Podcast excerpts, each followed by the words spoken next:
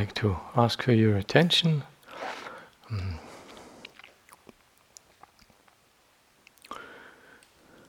We're going to do a very honest Buddhist talk tonight, sort of hopefully with a beginning, a middle, and an end, and a textual reference. Um, I have in mind to speak about the Vitakkasanthana Sutta, the 20th discourse in the middle length sayings. And as its title says, it is dedicated to the stilling of thoughts. I believe a most appropriate kind of topic for um, some of you guys who are here for many weeks and still having thoughts, and some of you guys are just arriving and probably still have a few of those left. So, and it is certainly useful for me to remind me of this as well occasionally there still is a little bit of this.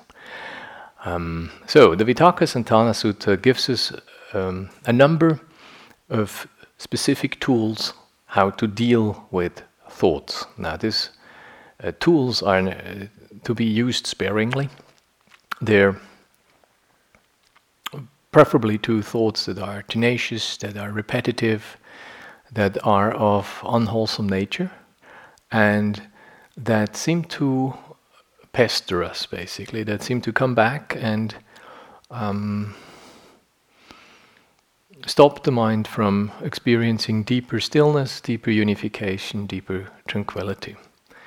Um, these uh, five ways, if you read the sutta, the sequence is slightly different. I, I took the liberty to ad- adjust the sequence because I believe this uh, particular adjustment does more accord with the economy of these tools. And the sutta speaks generally names the tool, um, then gives an analogy for the tool, and I will add some commentary to how this could be uh, phrased in psychological terms. Again, not every little stray thought deserves these tools. They are uh, to be used with circumspection because obviously the application of any tool entails effort, entails attention, entails uh, a certain risk. You know, sometimes tools don't work. Uh, sometimes you have um, work injuries in terms of trying to apply tools to thought. A work injury would be you end up with a fat proliferation rather than freedom from that particular thought. Uh, you end up with a major doubt or a major story going on in your head about the nature of tools or the value of tools or Buddhism or maybe iris diagnosis would be more effective or maybe you should just follow the path of the red cloud rather than kind of go for selfless Buddhism. You know, many things can go wrong with the application of tools. Sorcerers' apprentices uh, run high risks, so it's useful to un- contemplate that these tools are basically for stuff that keeps happening to you. Uh, if you do a retreat, it keeps happening to you day in, day out, day in, day out. You know. So, what are these? The first of the tools is in many ways the most elegant and the most recommendable. And this first tool is called not paying attention. As you uh, will have heard from me speaking, uh, the term for attention is manasikara as a component of mindfulness. Uh, while mindfulness is a lofty uh, mental condition that occurs not in every moment of our experience, manasikara, attention, is a more mundane mental function that occurs literally in every event of our experience. Uh, usually, uh, manasikara is uh, welcomed if it is particularly associated with wholesome objects or with objects giving rise to wholesome qualities. There are no unwholesome objects, just to be clear. It is just that certain objects give rise to unwholesome states, and those objects are obviously not recommended for the practice of manasikara. But even that only holds true for so much, because if unwholesome, you know, particular types of ob- objects keep bothering you and giving rise to unwholesome states, sooner or later you will have to investigate what exactly goes on. So you can't really dedicate your attention only to states to, to objects and things that give rise to unquestionably positive and wholesome responses. While this is preferable if you have a choice, for the really bad stuff, you can't stay clean. Yeah, you have to be willing to get mucky and look at what really goes on there. If it's really deep stuff, you will need to wade in. Just waiting there and hoping it would stop till your, you know, till your paramitas have come to fruition, um, and hope you'll be spared this cup. Uh, is not a very effective strategy for some types of uh, mental defilements. But back to our uh, first tool. Interestingly, our first tool is the opposite of manasikara. It is a manasikara. It is not paying attention. This time, not paying attention as a strategy is the easiest and most economical way how you can deal with thoughts that are distracting. The analogy that the sutta gives is as if you were walking and something comes to meet you and you just close your eyes. Yeah. yeah. Which, uh, you know, may not, may not be a sound piece of advice for managing traffic. Yeah.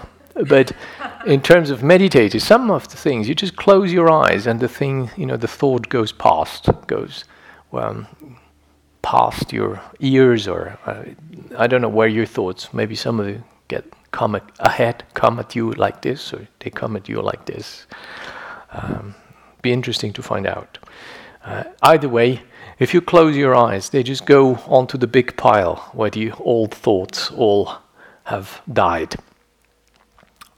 And closing your eyes or not paying attention is definitely the most effective way with easy thoughts, thoughts that just have a slight bothersome quality, that are just distractive, babble, uh, the mind's prattling away, the uh, easy, um, tenacious but easy stuff, you know, nothing that has big statements, nothing that has a big charge. So just kind of close your eyes and let it go past, and then when it's past, you open your eyes again.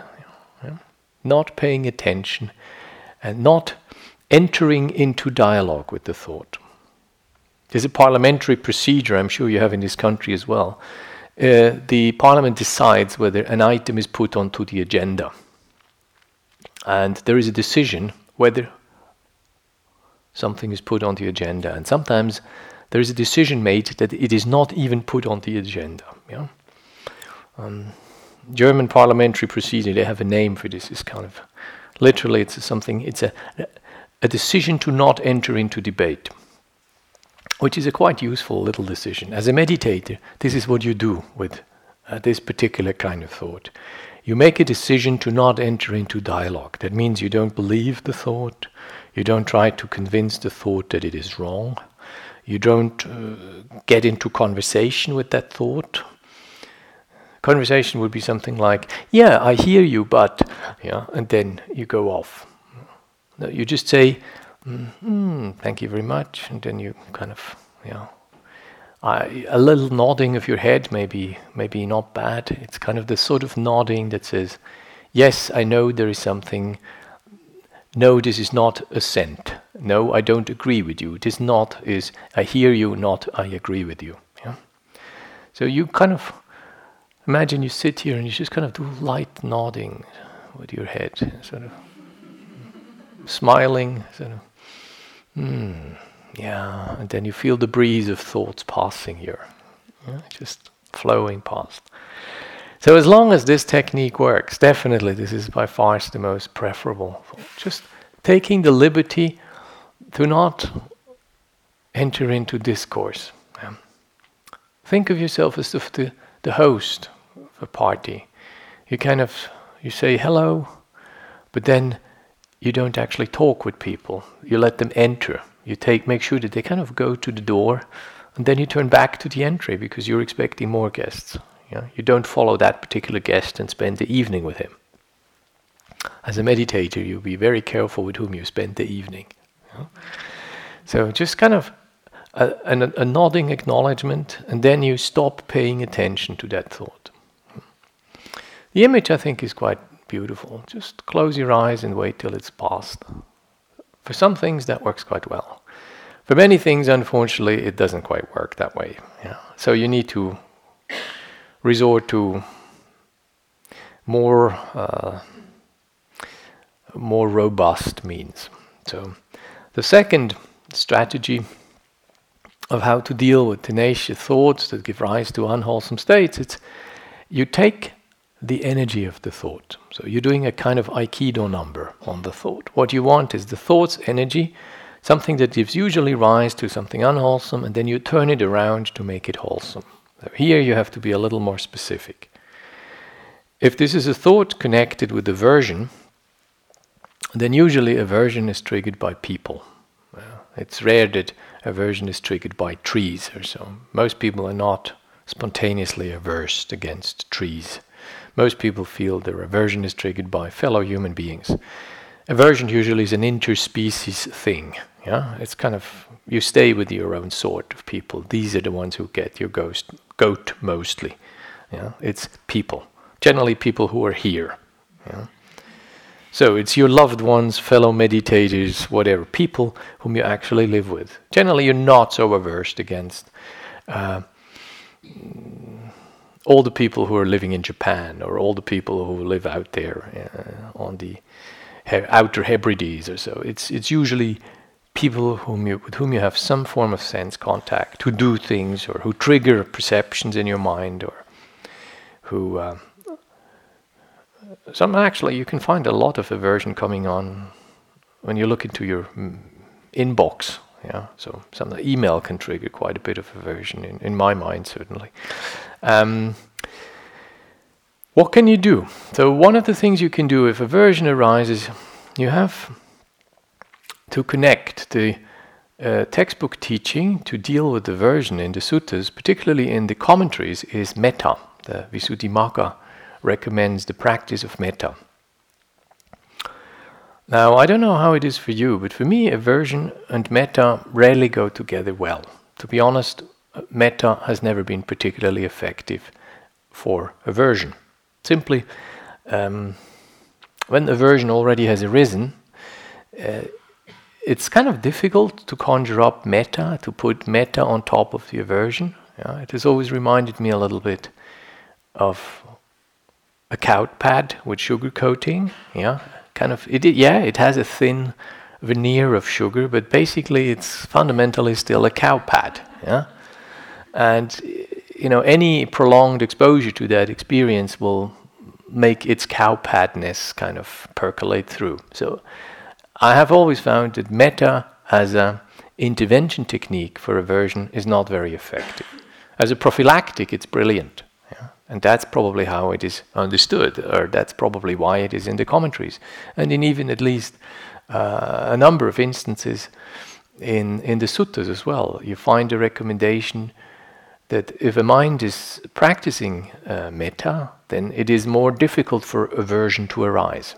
And if aversion has arisen, it cannot pl- put down its roots. So there is great validity into the in the practice of metta for aversion, but as a uh, prophylactic, if that is the English word, but not as an intervention technique. As an intervention technique for aversion, I have found compassion to be a lot more effective. Connecting with the being that triggers my aversion and seeing in that being um, a humanity, a being like myself that seeks happiness and tries to avoid pain, that has had losses and failures in his or her life, that is basically afraid of the very same things I am afraid of, that will need to die, that will. Um, that is capable of loving and that fears that loved ones suffer or disappear or fall ill or uh, or come to harm or so if i can conceive of somebody who has triggered my aversion as a fellow suffering human being it is much more likely that my aversion subsides than when i try to convince myself that i extend loving kindness to that person simply because when i recognize from knowing my own suffering, his or her suffering, it is a lot easier to connect with this human being. I resemble that human being a lot more than I am unlike him or unlike her. even your worst enemies, you, you very likely resemble a lot more than you may admit to yourself. So, touching his or touching her humanity on a very deep level, you know, his happiness seeking, his vulnerability to pain and suffering, his fear of loss, death, rejection, abandonment, all this stuff makes it very likely that I can connect with this being on a deeper level. And the point I have had about aversion seems to fall away. Ultimately, you're not so different than I am. I cannot deject you from my heart any further because I recognized your humanity. I recognized our kinship in a very deep and profound way. Compassion is probably the most powerful way to connect with each other. It is uh, the quality of the heart, the quality or the resonance of empathy of our heart that crosses most easily uh, the boundaries of culture, religion, language, color of skin, perceived race, uh, whatever you may find distinguishes you from this or that person. Compassion is very likely, very powerfully capable of uh, bridging this in very immediate ways.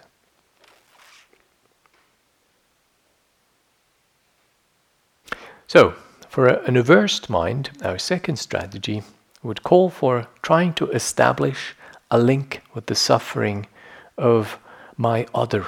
Yeah? Is there, can I see, can I connect with that part in his or her life that is about suffering? And when I have connected with that part, will I really be able to invest further in aversion? Why should I be averse against somebody who is so much like me? to whom I am actually connected via my power of empathy, who I recognize, in whom I recognize so much of myself. So, this is a, a very powerful way of taking the, the wind out of aversion's sails.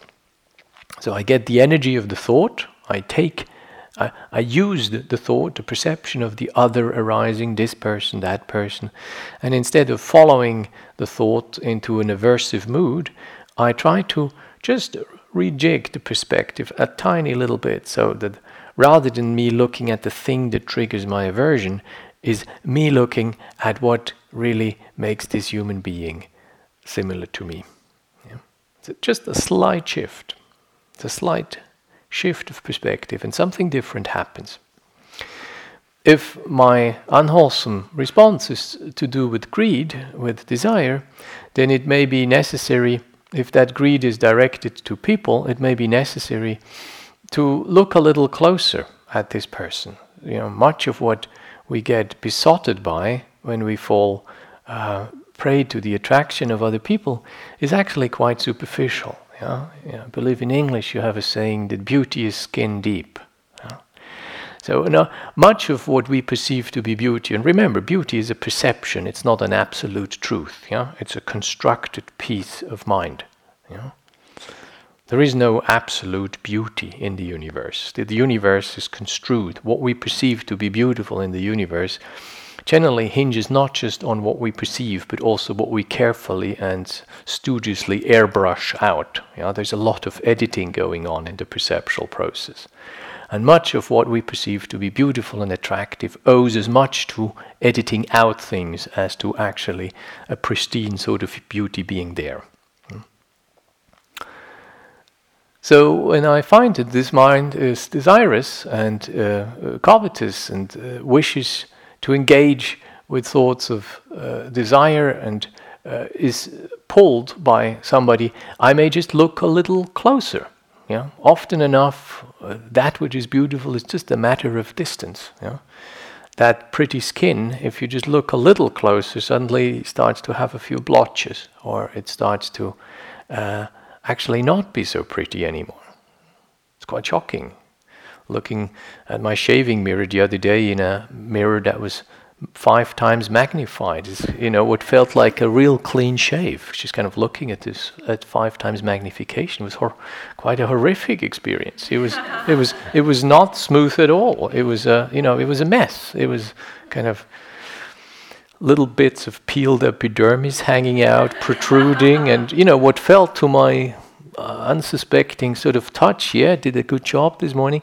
Uh, kind of looking at this, actually, a little more scrutiny seemed to be quite. Um, you know, it seemed a little battlefield there actually, and it did not seem at all smooth. So often enough, what appears beautiful and what evokes attraction uh, is a question of perspective and distance. And, uh, and just shifting a little bit perspective or shifting a little bit distance or playing a little bit with the context, yeah?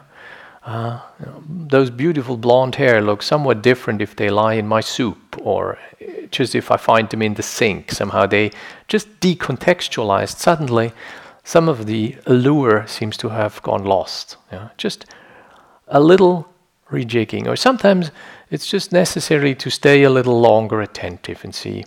Yeah, that lovely smile just ends a little bit too early or it's uh, it just kind of kicks in before the joke actually has landed or you know we begin to notice little incongruences yeah. and this is a particular brand of practice when you actively seek what is not attractive. And generally we don't actually need to do a lot of seeking for this yeah. Human beings are not terribly pretty for most of the time for most of their lives. You know, babies can be quite pretty. You know, baby photos are really really pretty, but babies themselves are not always pretty. Yeah, yeah. We if you have had to do anything with babies, you know they can look really convincingly pretty and cute on photographs. And in certain moments, you know, when they're asleep and things like that. But you know, there's many, many moments when they're not asleep and they're not pretty. Yeah. So this is not just a practice that is uh, for uh, monks afraid of their own sexuality and they have to kind of do weird things to the perception of the feminine. Yeah? This is generally how this practice is handed down, and there is probably historically some justification for this suspicion that uh, that plays a role. But in fact, you know, we're all irrespective of our uh, age and sexual persuasion or our gender, uh, we are prone to feel attracted, and desire is likely to arise in uh, about things that we feel to be beautiful, attractive, or or uh, in, in, in some other ways desirable. So, since the underpinning quality that gives rise to that desire is perceptual, and perceptions are construed, highly, highly construed. Um, not just by the object, uh, the objective state of something. Yeah?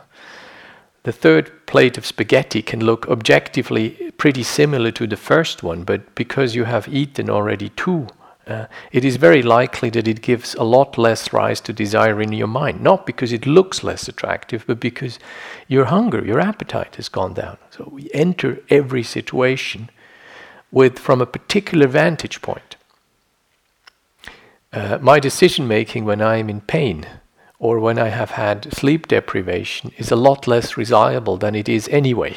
Yeah. You may know this from yourself, that you come to very different conclusions when you think about a particular topic under different circumstances. The idea for a long and uh, brisk walk around the loop may be a lot more attractive after uh, a long sit where you felt a little restless than um, when you just had done such a walk, you know, and they're still sweating and panting. You know, that, that thought of such a walk is a lot less attractive.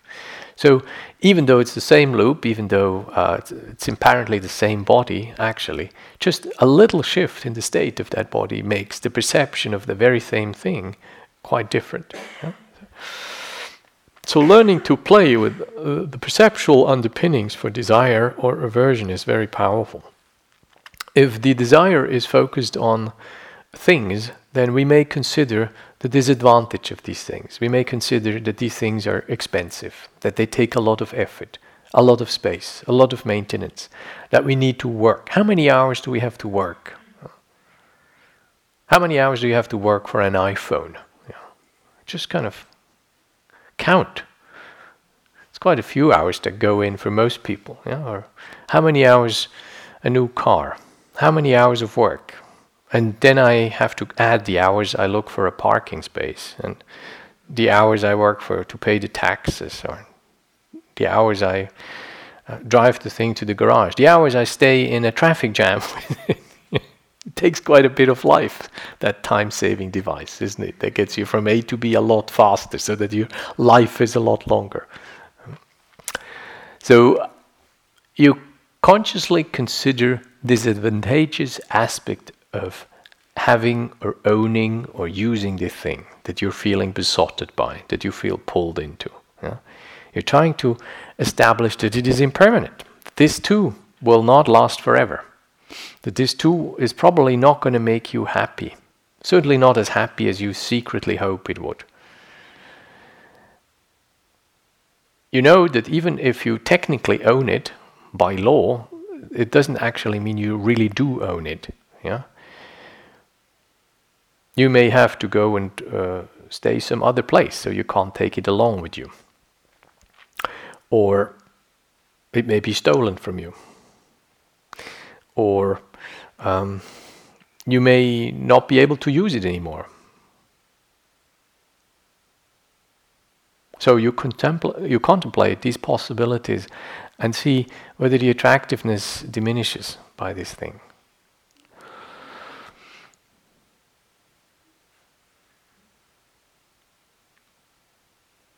If your thoughts are just murmuring, chattering, uh, sort of running commentary on the universe kind of thing, rehashing last week's advertisement and little snippets of dialogue that keep running your head, you may contemplate the brevity of your life. You may contemplate the preciousness of your existence. You may contemplate how hard you work to be able to be here, for example.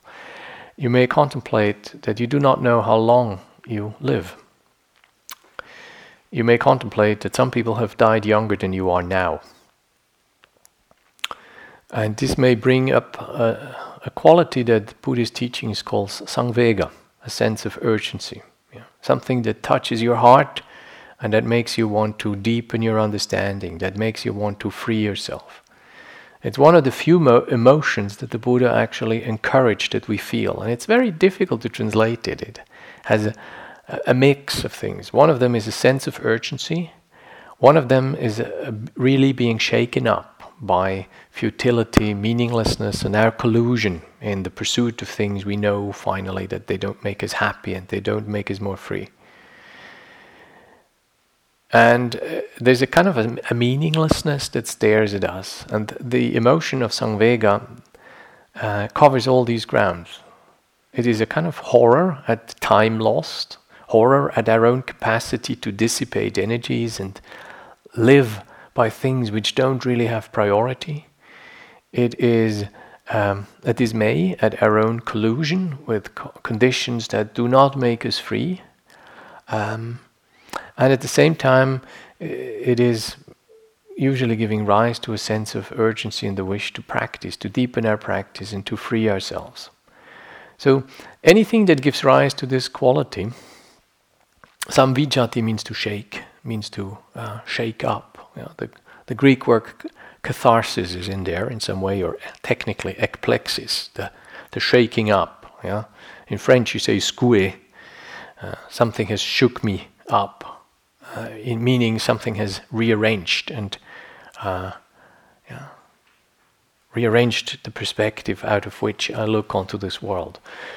The uh, Buddha speaks of places for such shaking up, and he he mentions the four the four pilgrimage sites, yeah? the four sites he deemed uh, to be good places for followers of the Buddha to visit because they touch the heart and give rise to a sense of urgency in practice.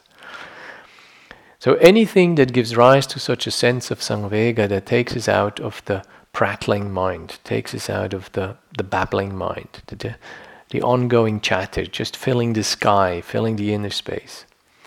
So these are the big areas desire, then uh, aversion, and just the, the form of con- ignorance that shows up as having no task, having no sense of urgency. we're encouraged with this second means to gain from the thought, take the energy of the thought and turn it round. So for desire, we turn it round into uh, a practice to heighten the perception of the unattractive. Uh, with aversion, we try to connect on the level of compassionate empathy with that which triggers aversion in us. And um, if it's about things that we desire, then we con- contemplate their impermanence, we contemplate their contingency, we contemplate their disadvantages, uh, and the fact that they do not really promise, if we look closely, happiness.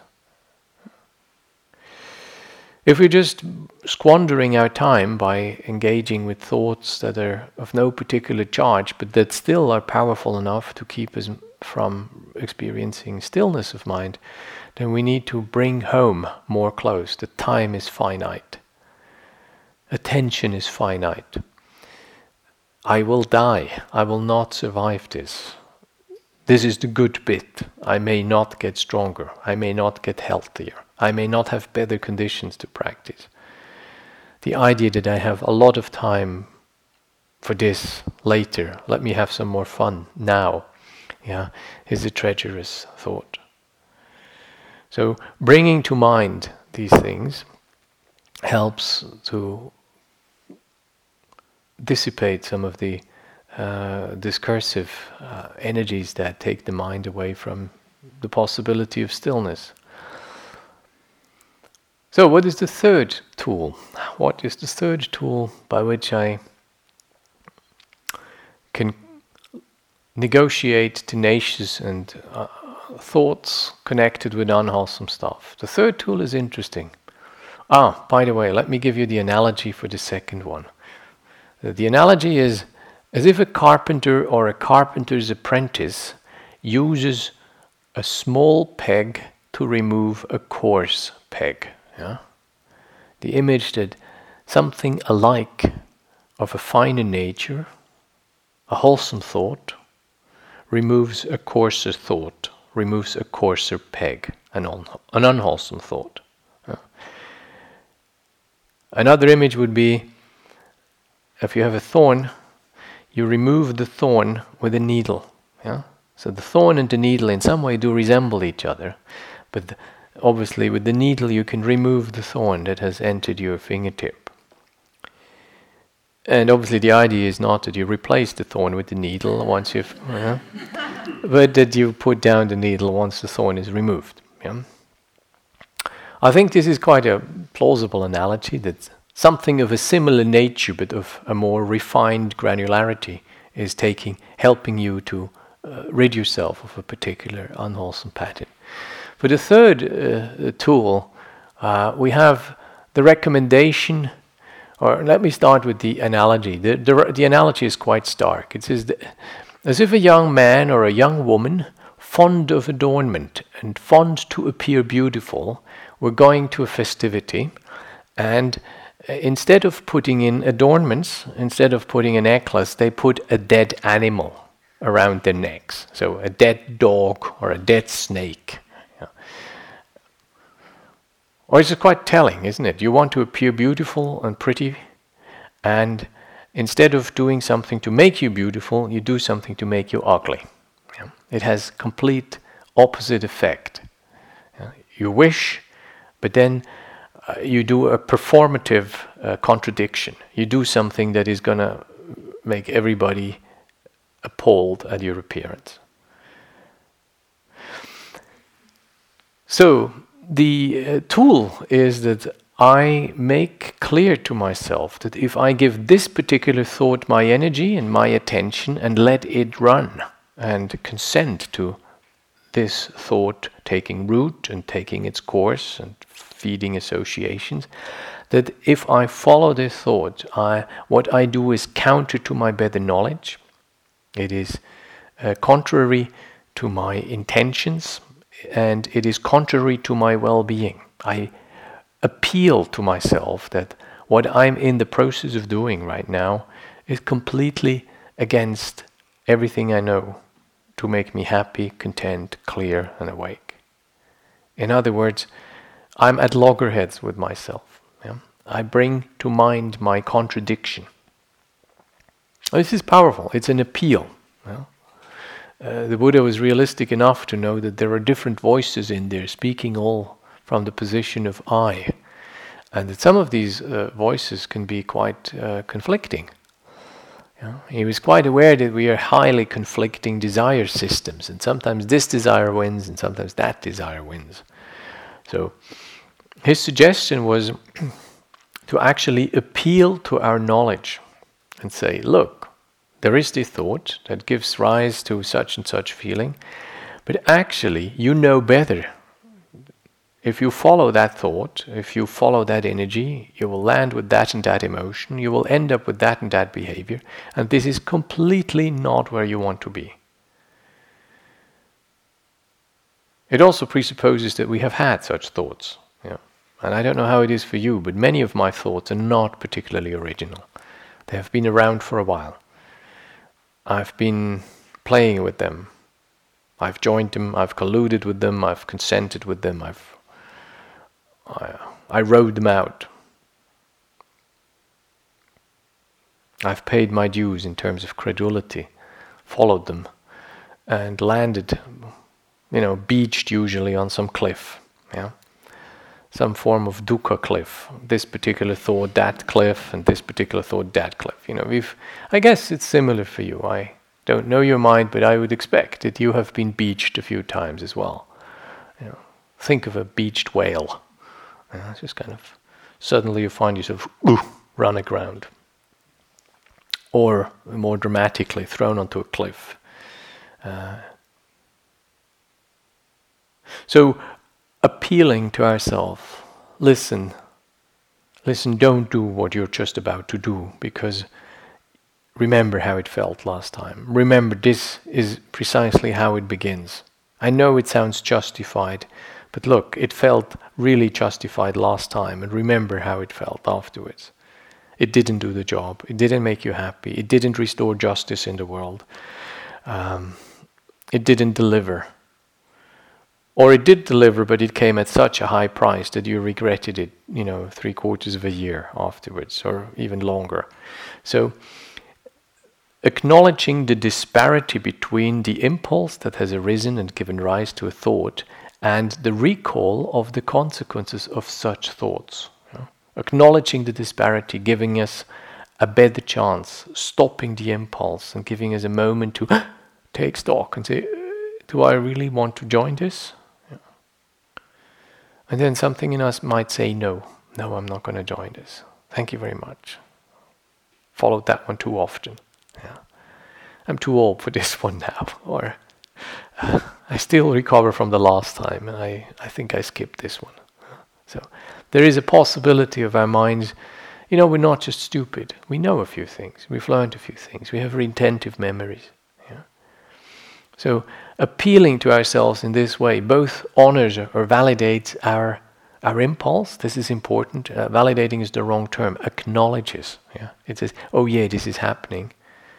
If we don't acknowledge, you're much more likely to enact something. You repress and deny as long as possible, and then when the thing has a certain intensity, it just washes over you and then you act out. So acknowledgement is generally a better, it's a little unflattering, but it's generally a lot better option than trying to not have it as long as possible and then get washed over by it and spilling over, enacting it.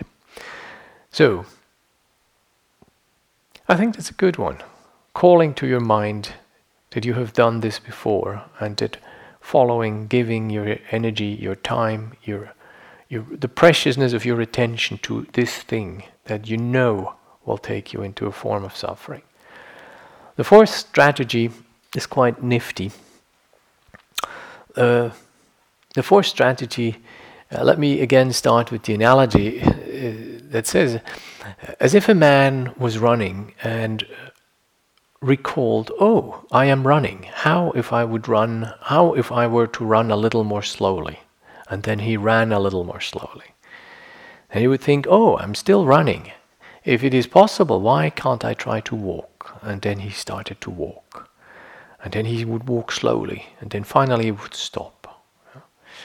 So that's the analogy of the fourth strategy. The fourth strategy says, um, I have possibilities to direct my attention to the stilling of the sankhara of the thought. In other words, I can modulate the energy that propels my thought. There is an acknowledgement there that thoughts are propelled by sankharas. Sankharas, uh, probably emotion in this context, impulses in this context, wishes, safety, power, recognition, uh, enjoyment, uh, mm, revenge. You know, these will all be examples of sankhara. So our thoughts usually are the most noticeable aspect of sankharas of such a nature that give vent to a particular emotional drift. And we can touch almost behind the thought into the emotion that pushes that thought ahead. And we can maybe modulate that thought. So maybe you can't stop the thought, you can't make it go away, or closing your eyes doesn't make it go away like it did in the first technique. But maybe you can do funny things with that thought. Yeah? Maybe you can speed it up. And then suddenly it sounds high pitched, and then the thought is a lot less credible. Yeah? You can do funny little games with that thought. Or you can dramatize it. You know? Some of my thoughts, they take they lose all their seriousness when they're dramatized, you know. There you are at breakfast, and then you say, oh, wrong kind of jam, and then you say, okay, wrong kind of jam. This can't continue that way, you know. This planet has to be left behind. There's so the wrong kinds of jam here. And you realize this is ridiculous, isn't it? You don't want to leave behind a planet just because they didn't give you the wrong kind of jam. And somehow you've taken the wind out of the seriousness, you know, the seriousness complaint, yet again, deprived of the right sort of jam here. You can't take that serious anymore because you've you've kind of exaggerated it. You've made a game out of it. You've you've turned it into a burlesque. You know? um, sometimes uh, thoughts can be talked to. You know, they can be modulated by say, "Oh, you really you're really complaining, are you? you know? Rather than engage on the issue, you know, and then you kind of say, oh, you really sound angry, don't you? Is it? What did get you? It's not that little thing that you're complaining about, isn't it? You're a little, you're a little miff because five minutes earlier something has happened. Is that it?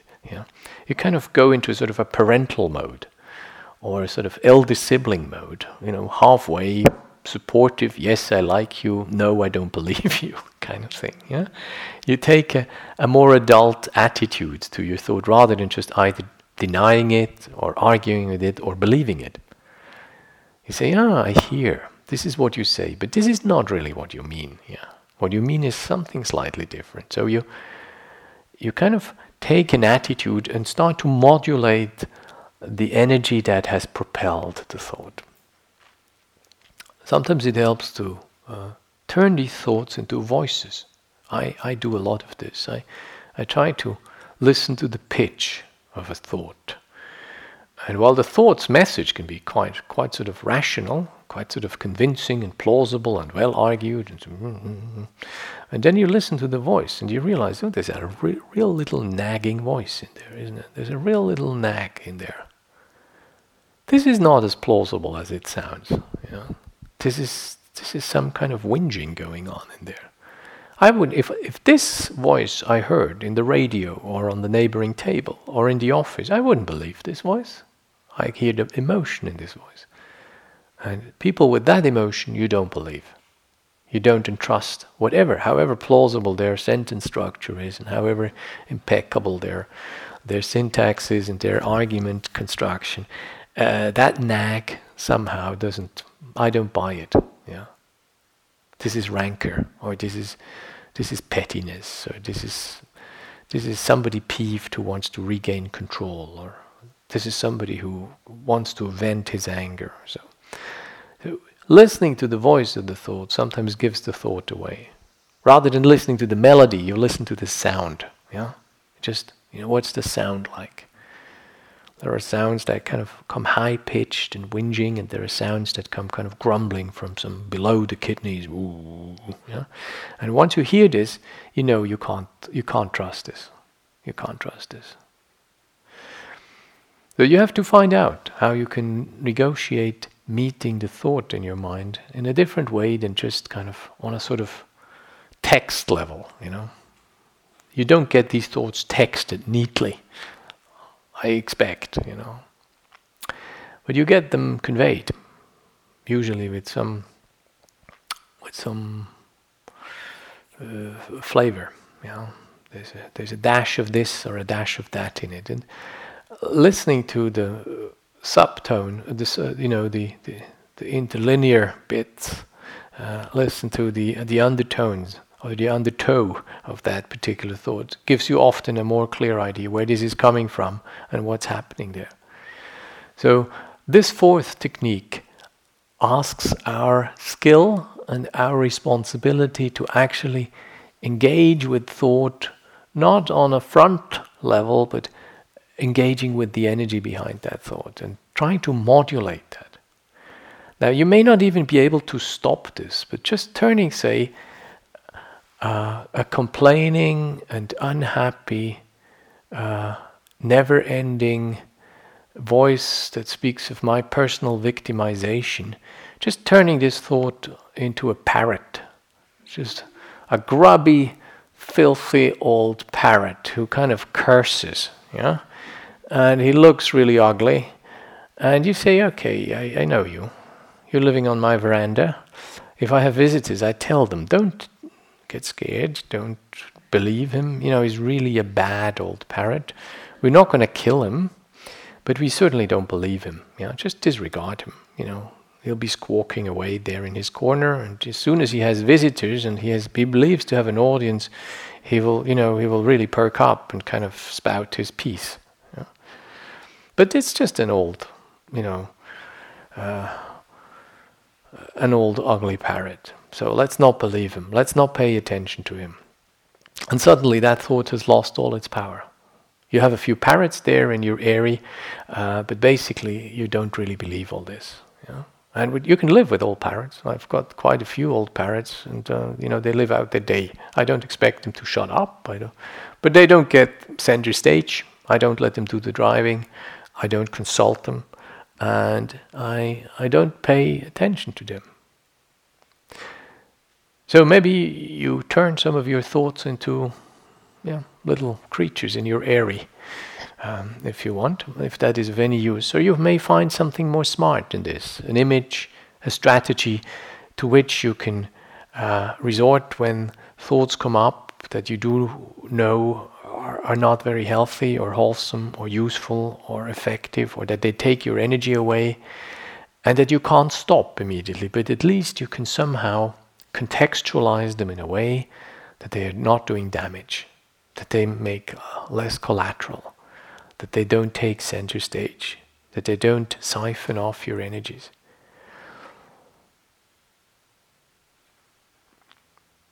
Usually, that takes a kind of skillful engagement. You need to play roles, maybe. You need to uh, learn to be a bit cheeky. So, sometimes cheekiness really helps. You know, kind of. I have a few thoughts that are kind of quite pompous, but this is the voice of rationalism speaking now. Here we are, and, and then you kind of you say, really? You know, let me show your face. I don't think you're true. I think you're just a pompous little old parrot. Yeah, and then you kind of suddenly you see there's a parrot there. I think, thank you, parrot corner for you. What else? And you're back in your meditation game. So, strategy four asks us to take responsibility and exert our powers, even though they may be limited, in such a way that we weaken the pattern, yeah? that we decontextualize the pattern, that we don't take the pattern for face value, and that we gradually get a running person to be a standing person. Step by step, using the navigation space we have, uh, exerting the influence we have, that is not influence that manages to stop, it's not almighty, but it's an influence that gradually, step by step, little by little, we can start to influence this in a really big way. Yeah? The last strategy, and it is also the least desirable strategy, is uh, simple. It is the analogy, uh, I believe, says it all. It is a strong man grabbing a weaker man by the shoulders and pinning him down to the ground. And what the sutra literally says is uh, with teeth clenched and tongue pressed against the gum, he subdues mind by mind. In other words, repression. We repress an impulse. That may be necessary. Just to know, uh, repression is obviously uh, has bad press, but um, it's uh, it's a civilizing influence. I'm very uh, grateful if you repress certain impulses. So if you start having the impulse to hit your neighbor here while we meditate, I'm really grateful if you're willing to suppress that impulse. Yeah. It, our safety and our trust hinges on our willingness to uh, suppress such impulses. It has to be very clear. That's what makes living together uh, possible for us. We don't just snatch each other's food from the plate. Yeah, when somebody comes past with a plate, we think there's something nice on there. We don't, you know, muscle in at the uh, washing up line. We don't go and nick each other's pillows or so from the neighboring room. we don't do these sort of things, and no hitting in public or in private. Yeah. Um, so. Uh, to be precise, suppression is a necessary skill. So there are impulses, particularly destructive impulses, sometimes cheeky impulses. Uh, we need to be willing to suppress them for the sake of the greater good, for the sake of the greater safety and the greater harmony. Um, what the sutta teaches us, there are thoughts that have such a violence and such a charge that we cannot allow them. We cannot allow them even to stay in our mind. We, they're destructive. Either they're going to uh, fill us with rage, or they're going to fill us with desire, or they're going to fill us with despair, and they will make us act out in some unfortunate ways. And such thoughts, we need to have both the willingness and the capacity to basically suppress. Now, There are distinctions in how you suppress or how you how you displace things. You know? Psychology teaches us there is a difference between suppression and displacement. Now, suppressing is when you uh, see something unacceptable coming up of such a violence that this cannot be held in your space, and you have to bury it.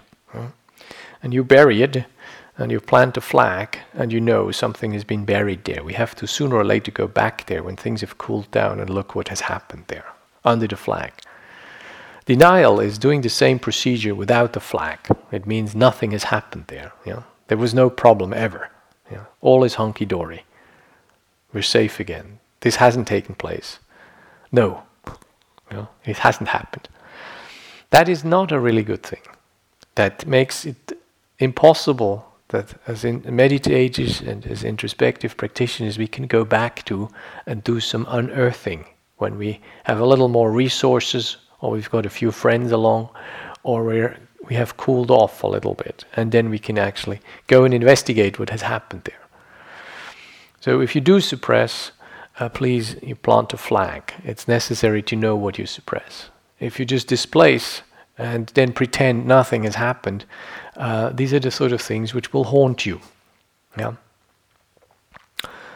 Um, as many of you know, one of the in a in a transitory universe where things are impermanent, one of the safest way to preserve things is to uh, uh, not feel them, or trying to not feel them and not have them. This is an exquisite conservatory preservative. Yeah, yeah trying to not have feelings, for example, is a, almost a safeguard that you will have that feeling for a long time. It'll be sort of in a half frozen state, and every time it warms up a bit, you kind of go into a panic freeze mode and you pack it away. And that, that way, it will last a lot longer than when you uh, would have been willing to just hold it and bear with it and weather it and let it go its course. So it is necessary if we do suppress, and I believe it is necessary to suppress, suppress certain things. Uh, you will need to set a flag there and, f- and signal that something has taken place there that will need further investigation.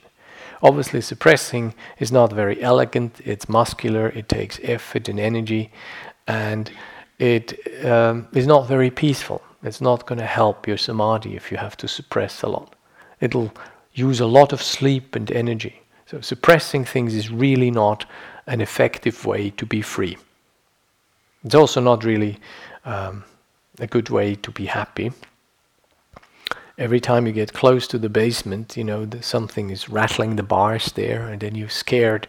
You're running away, scared back to the back to the attic, trying to not have anything to do with what's in the basement. But every time you kind of try to go back to your ground floor and living space and walk into the garden, something is rattling down in the basement.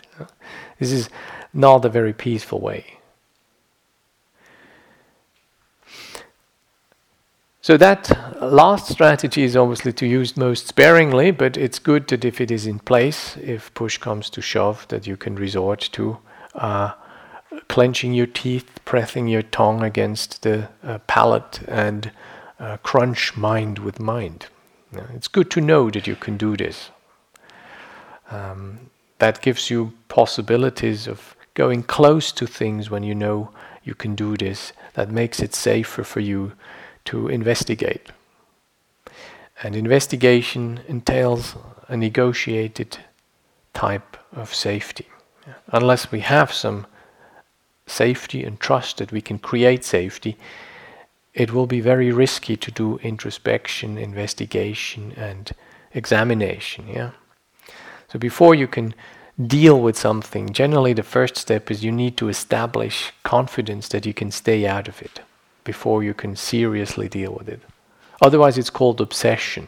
It's not called working with it or dealing with it. It's just called indulging in it or marinating in it. Yeah. And that takes a lot of time and it makes the mind unpeaceful and it often fills us with a sense of unhappiness, despair, lack of faith, and uh, uh, it's not very good for our self respect.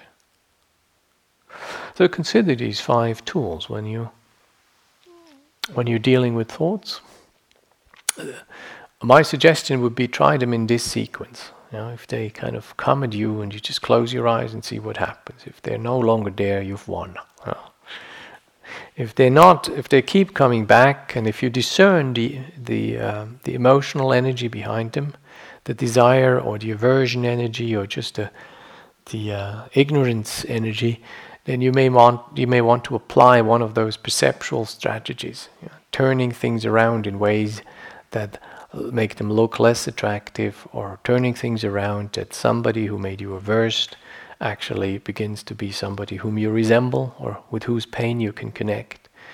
Or if things look really attractive or desirable, you find out, you know, how much of a bother they would be, or how hard they would make you work, or how long uh, you would have to pay off debts, or how how uh, that they probably a lot less gratifying than they might uh, look like from your vantage point, uh, or that you finally can't own them. The third strategy would be acknowledging your values and acknowledging your better self, basically, to what you already know about yourself, and that this impulse is counter to everything you know, to everything you have understood to everything you hold dear. Yeah. The fourth strategy is using your skill, your upayas, your skill in means to influence the pattern of, of thought. Get in touch with the energy and modulate the energy in such a way that it becomes less credible, less alluring, less dispiriting, uh, less serious. Strategy five is that your willingness to basically suppress an impulse of what you know is destructive towards yourself or destructive to other people. Hmm? If you want to consult the text, uh, middle length saying, Vitakkasaṇṭhāna Sutta M M20. Good. Thank you for your attention.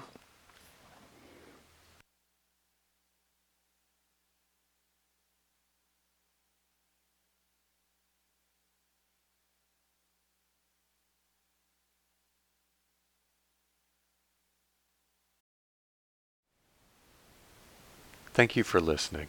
To learn how you can support the teachers and Dharma Seed, please visit dharmaseed.org slash donate.